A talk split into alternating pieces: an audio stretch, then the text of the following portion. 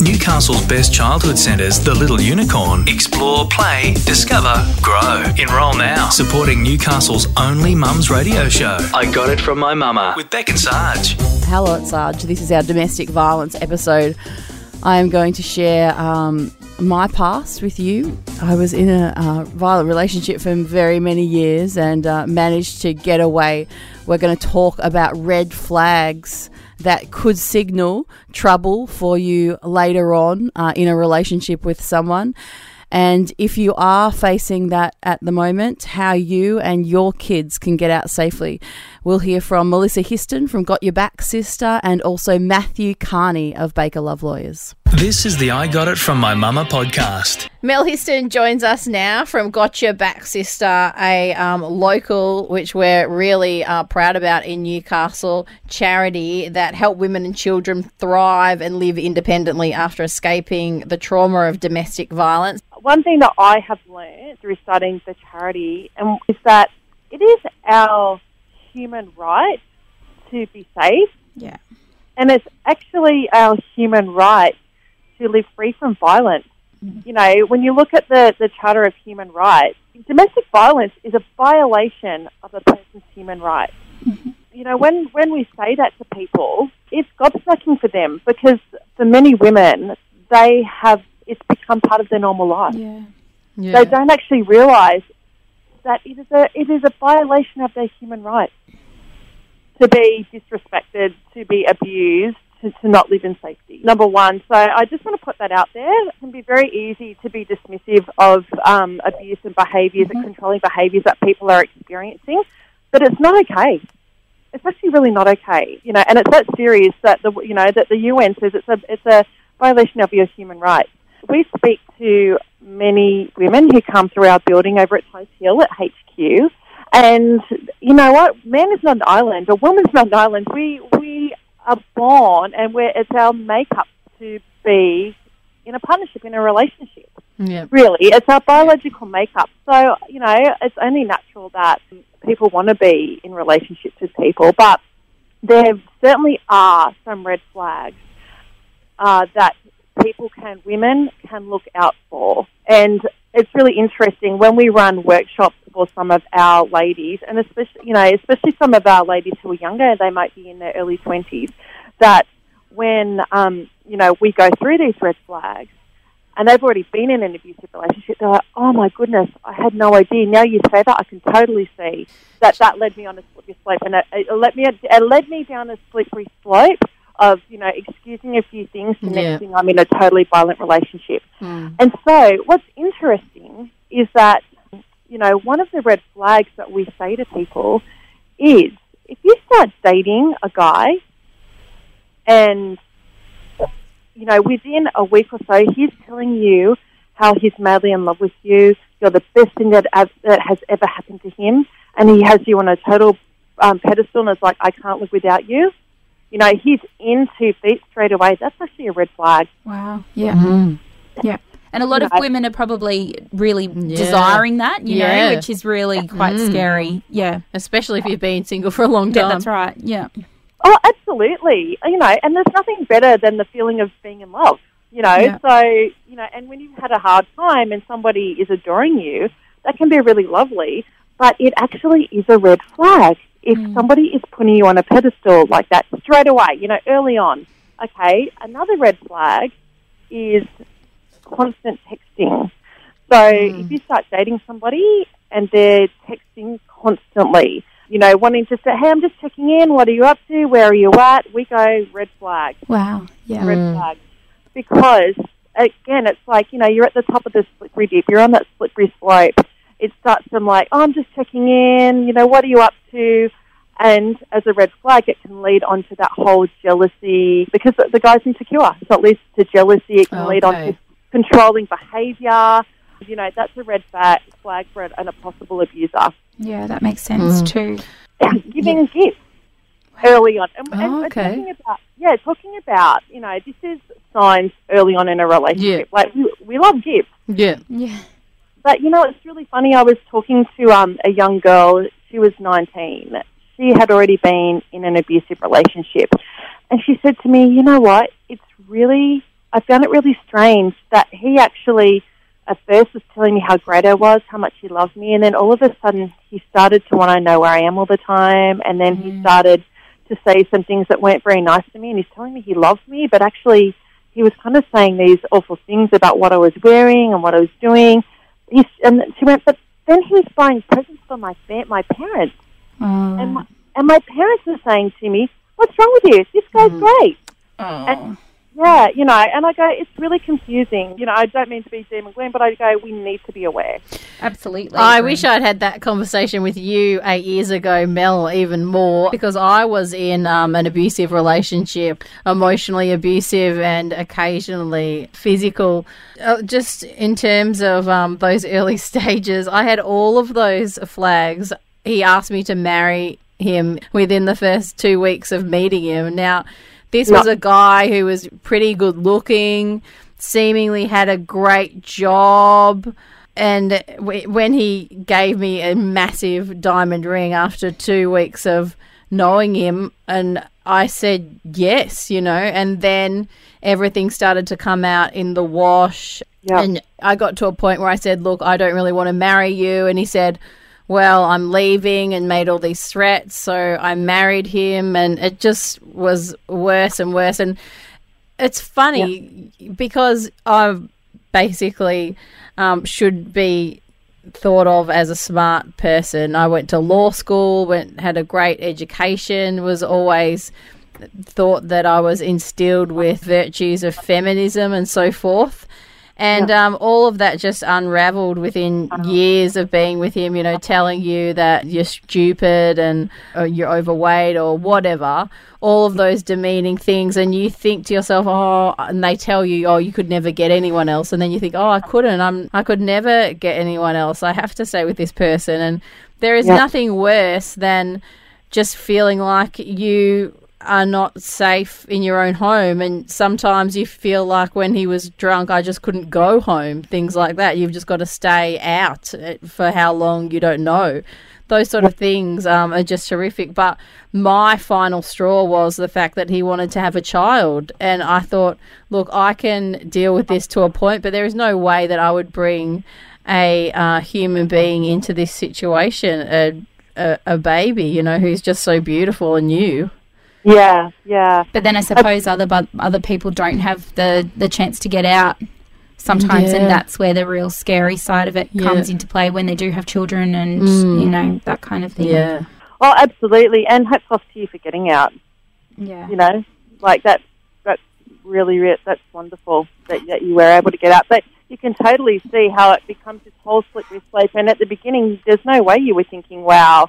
that this behaviour, the giving of a diamond ring, and you know, falling in, falling madly in love with you straight away, you kind of go, well, it's beautiful and overwhelming, but yeah. you know, it, it actually stems from that guy being incredibly insecure, which then leads yeah. on to you know jealousy and controlling behaviour and can you know become physical as well. There are potentially women out there who are listening to this episode and who are facing a difficult situation that they would perhaps like to get out of, um, not know how to get out of, what would be their first step to get help? And in and like as a twofold question, I guess I I haven't been through it, but my biggest fear, I would presume, would be the repercussions of leaving and failing yeah. to leave. Do you know yeah. what I mean? Um, yeah. So when you take that first step, how can that be avoided as well? First of all, tell somebody. Mm-hmm. Tell somebody, if you can, tell somebody what's going on, somebody that you really trust. Give that person their set of house keys and keys to your car. Get another set of keys and hide them somewhere around because if you actually are at a point where you need to get out and the your partner or husband, whoever, um, the perpetrator gets hold of your keys, you've got no way to get out to get to your car you know what I mean? You need to think mm-hmm. practically. You know, I was talking to a lady once, and she she said my husband used to lock me in the house. I couldn't get out when so whenever he went out, he locked me in the house. So she said. She said one day I managed to get a spare key and I hid it in a shoe and I was just waiting for the day I could get out. So I would say if a woman is serious about actually wanting to get out of a violent home, she needs to start thinking about those things and exit strategy. Yeah. But also, I would also say tell a trusted friend, confide in somebody and somebody that you can trust with some of those details, bank account details. But also, look, you know, there's a DV hotline, 1 800 RESPECT. I would also say to anybody, call that hotline and get some advice, one on one advice. Um, you know, it's a 24 hour hotline, so you can call it 2 in the morning if you need to. If you need advice, call the hotline. And I'm talking about if something happens and you need, you need advice and help straight away, you can call those two lines. There are numerous services around Noble Women and Children. There's Jenny's Place. There's Newcastle Family Support. There's Eastlake Family Support. There's Got Your Back Sister. Get advice and help as well. Melissa, one of the things I did was I Yeah. made it always him always think that there was hope until I had um, had everything together. And Yeah. then I just had a few hours. I can remember um, that my mum came up and helped me, and I just got a dumpster and threw everything off the balcony, which was, I'm sure, spectacular for everyone. and in that time, and packed what I needed to within those few hours, and then we left. But yeah, a really scary time. And in, interestingly, is that they actually say there are some key times that they go are particularly dangerous if you're in a violent, violent relationship. One of them is the, is when you leave. That's one of the most dangerous times. So that's why you know really what you have done is is was great in that you know you really thought about it. You came up with an exit strategy, an exit plan that you could execute to do that as safely as possible. And what about after? Like how how can the person um, be protected? I guess do they go into a kind of hiding? Is that how it works? Look, I think it's, that's a case by case thing. So I certainly, unfortunately, have heard of situations where women have had to do that. I mean, you contact police, They get the police to come. They have domestic violence officers um, that are there to help you. So absolutely contact police. But you can go and have an AVO put out against your partner. You know, if you feel as though you're, you know, you're not going to be safe, safety comes first at the end of the day. So I would absolutely do that. You know, there's different um, organisations that can do things in terms of making your new place secure. I found in terms of an AVO that that was something that um scared my partner at the time. He was scared of, you know, an AVO and the repercussions that it could have on his career and all that thing. Yeah. So that is something that maybe could be considered by some, I guess. Yeah, absolutely. And is there like plenty of advice out there on how to get set up again and, and start again? Yeah, look, absolutely. So again, you know, you can talk. Anybody can talk to the call the DV hotline one eight hundred respect, and they will also direct people to various domestic violence support services. You know, to help them get accommodation, but also to help provide the support that they need so that they can start their lives again. Melissa, you've been so inspirational and incredible coming on the show. Thank you so much. Uh, what can we do to support you? spread the word, I guess, about Got Your Back Sister, We're over at Tighes Hill, and we're there to support women in need, women who are starting their lives again, who are escaping domestic violence. Um, but you know what? Look after yourself and stay safe. If you're experiencing violence, don't be afraid to reach out and ask for help. I got it from my mama with Beck and Sarge on Apple, Spotify, and NHMNewcastleHunterMamas.com. Big shout out and thank you to our sponsors, The Little Unicorn. They offer quality early childhood education for children aged between six weeks and five years of age with a focus on fun, play based learning. The Little Unicorn centres have been designed with your child in mind. My little nine month old Lily goes to the Little Unicorn Broadmeadow. There's also Honeysuckle and soon to be Charlestown Square. But I love the Storypark app because it's on my phone, and while I'm here at work, it keeps me up to date with what little Lily is doing, and so I can go about my day and still enjoy her and her day. Visit the Little Unicorn website today. The Little Unicorn Explore, Play, Discover, Grow. Matthew Carney from Baker Love Lawyers joins us for our domestic violence episode. In terms of an AVO, that's the thing people talk about uh, with you most as their first conversation. How would you go about seeking one of those? So there's two ways to seek an AVO. Most people would make an application through the police. So the first thing they would do is make an appointment, go in and speak to the domestic violence liaison officer. They would obtain all the relevant information and then make the application on that person's behalf. When do you think it's appropriate to go down to go and sit with a lawyer or a family lawyer to talk about things? And what are some of the things that might come up when you decide that you're going to leave a domestic violence relationship? And yeah, you basically want to make plans to do that. Sure. So we can advise on a number of different areas. The first is where there is a specific fear of violence. Usually, in those circumstances, we'd refer them straight to the police to take action in that regard. We could also advise, however, with family situations, so what to do with the children, how to assist that person in leaving the home uh, in a way that's safe uh, for both themselves and the children and also to make all arrangements that, that usually flow after that situation has arisen. So, how much of a difference does the domestic violence case make when you're going to a court compared to just a normal separation? Again, two aspects. If you want to go through the AVO channels, um, it certainly does make a difference because the court has to take into consideration a pattern of behaviour, or if there's one off family violence, that, that's certainly enough to make an order.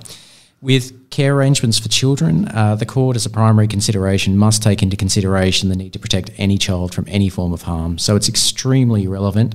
There doesn't have to be specific violence aimed towards a child. Exposing any child to any form of family violence is uh, is viewed very seriously by the family courts.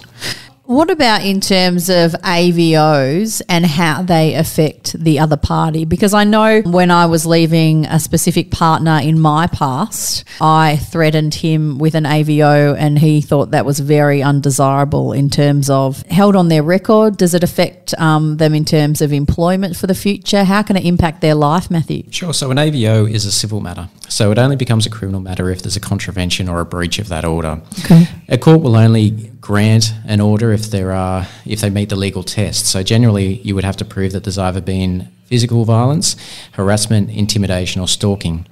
The court would then only provide an order for the protected person, so the person seeking the order, to the extent that it, that person needs its protection. So.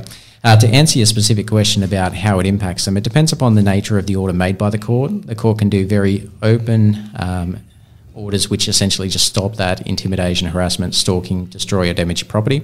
Or there can be very, very specific orders about not approaching uh, the person or people with whom they have a domestic relationship. When you're seeking an AVO, can you request what you want the AVO, the outcome of the AVO to be, or is that for the judge to determine? You can always uh, request. What happens is you file an application, usually that's assisted through the police.